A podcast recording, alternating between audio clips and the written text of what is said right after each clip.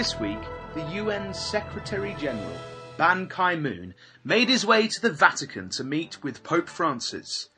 This gives us a glimpse of the power of the papacy in our days, just as we would expect from Bible prophecy. This is Matt Davies joining you again for another Bible in the News. Reports stated that once he saw the Pope, Mr. Ki moon bowed his head before greeting him. And as he was greeted by the Pope, he said, Your Holiness, it's a great honour for me to have an audience with you. And just before journalists were ushered out of the room, he was reported to have said, quote, The United Nations and the Holy See share common goals and ideals, unquote.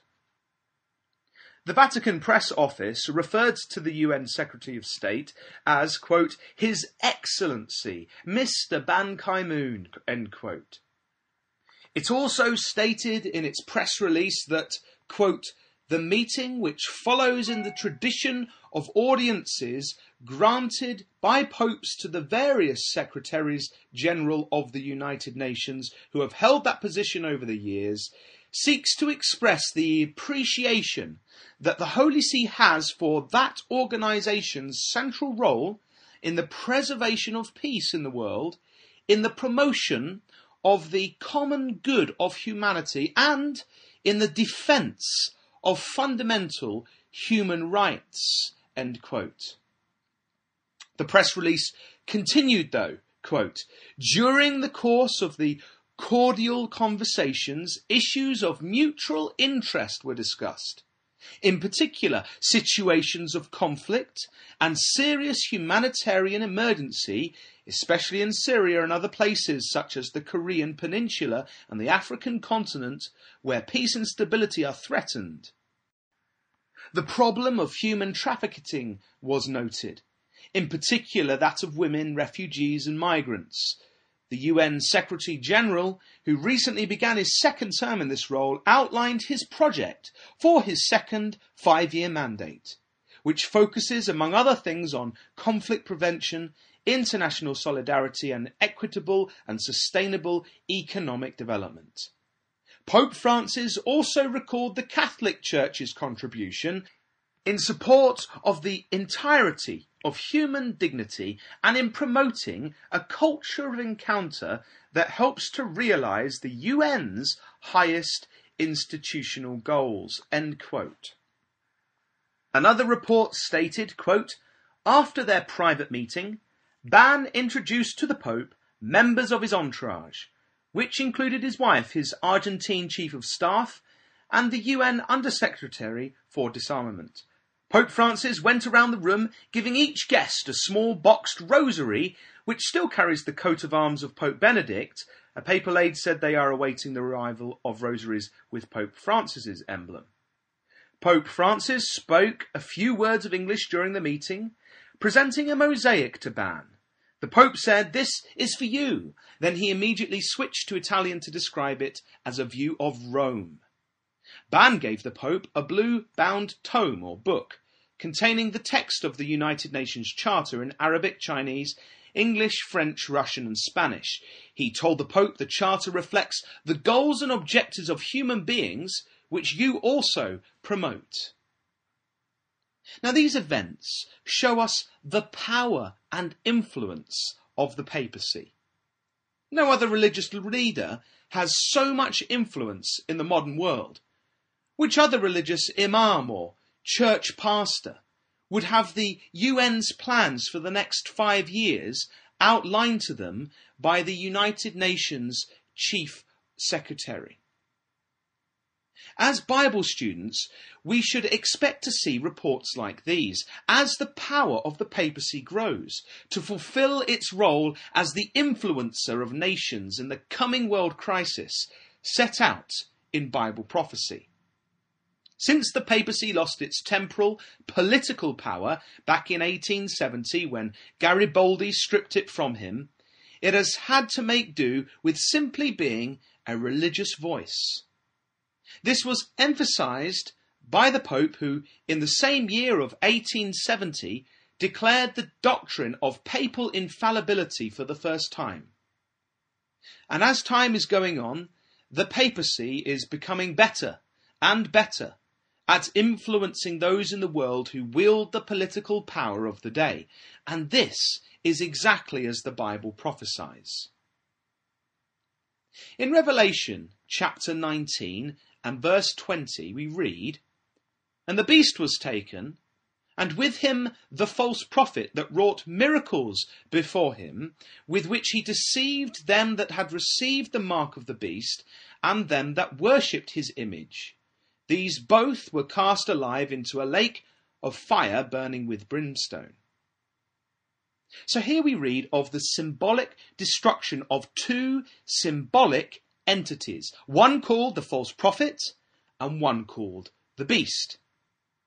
The beast is a symbol used of political European empires which, which existed around the Mediterranean. For example, consider Daniel chapter 7, which goes through four of these beast systems. It depicts the powers of Babylon, Medo Persia, and Greece as various beast symbols. The last beast is called the fourth beast, which relates to the Roman Empire and its influence exists up until Christ destroys it in verse 26 and 27. In Revelation, this fourth beast is described in more detail as four beast phases. But all of these phases denote the same beast system, just in different periods of ex- existence down through time. So, for example, in Revelation chapter 12, we read of a dragon phase, the pagan Roman Empire. And then in chapter 13, we read of two other phases a sea beast phase, which represents the Christian Roman Empire between 313 AD and 800 AD, and the earth beast phase in Revelation 13, for example, in, in verse 11, which represents the Holy Roman Empire between the period of around 800 AD to 1870 AD. And then finally, in Revelation 17, we come across the final beast phase, a whore riding the beast, which really represents the European superstate in the latter days. The beast then represents the political powers that sit on the beast territories, namely Europe.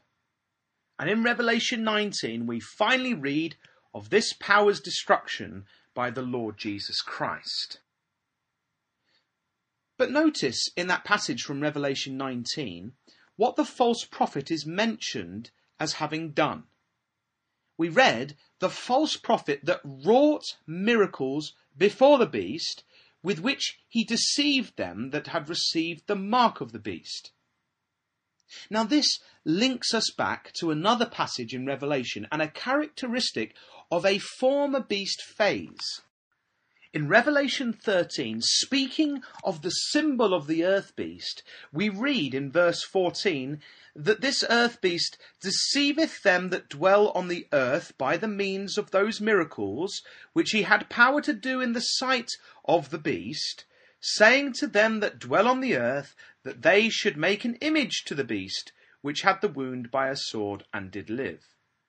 So, what this is telling us is that within this beast phase, which, as we've outlined, existed between 800 AD and 1870 AD, an aspect of the political beast was religious in nature, and it wrought miracles before the previous beast phase, the sea beast, and it deceived. Now, these very characteristic, these very things are the things that the false prophet does in Revelation chapter 19. So, what does this tell us? Well, it tells us that a change takes place amongst the political organization of the beast power. Clearly, it's telling us that the religious aspect of the earth beast becomes separated from the political aspect. And so one becomes just the beast, and the other becomes the false prophet. It becomes so separate that a new symbol is required for it within Revelation, that of the false prophet. In other words, the religious aspect is no longer directly a political power, but only an influencing prophet, and a false one at that. As we've mentioned, this separation of the papacy from its political powers occurred in 1870 when Garibaldi took it from the Pope, and since that time the papacy has only had a religious voice and no political dominion. We'd like to direct our listeners to this month's Bible magazine, the general theme of which is Gentile times in the Apocalypse. And on page 30, we have exposited for us the time period we are living in, known as the sixth vial, defined as being from around 1820, around the time when the decline of the Ottoman Empire commenced. And this is depicted in the Bible as the symbol of the drying up of the river Euphrates. The record of this sixth vial period is found in Revelation chapter 16 between the verses of 12 to 16. And during this time period, we read that Christ returns to the earth to establish God's kingdom in verse 15. And also within this time period, the symbol of the false prophet is first introduced to us, a very important point. Because the requirements of the prophecy then dictate that during the period from the drying up of the Euphrates around 1820 to our day today, a religious leader would appear who would be part of a system which could be traced directly back to having political power with the beast system. Clearly, the only power existing today which fits this requirement is the papacy, whose current status of being only a religious leader without any political power came about in 1870 within the time period of the sixth vial. And incidentally, this is one reason why the false prophet symbol cannot be related to Islam, as some commentators suggest, because Islam appeared in the sixth century not during the time period of the sixth vial from 1820 onwards. And so this false prophet appears in our time. And so we should be able to look at world affairs and see the growing influence of this symbolic power. So what does all this have to do with the recent news stories of the Pope meeting with the UN Secretary General? Well, in verse 13 of Revelation 16, we read how John sees frog like spirits come out of the mouth of the false prophet. What is this a symbol of? Well, amongst other things, the frog in Scripture is associated with a false hope of human liberty. For example, see Exodus 8, verses 1 to 2. And so we relate this to the call of humanism, which seeks to liberate mankind from restrictions. We link it with the ideas reflected in the Vatican's press release of the promotion of the common good of humanity and in the defense of fundamental human rights. What is the effect of the frog like spirits?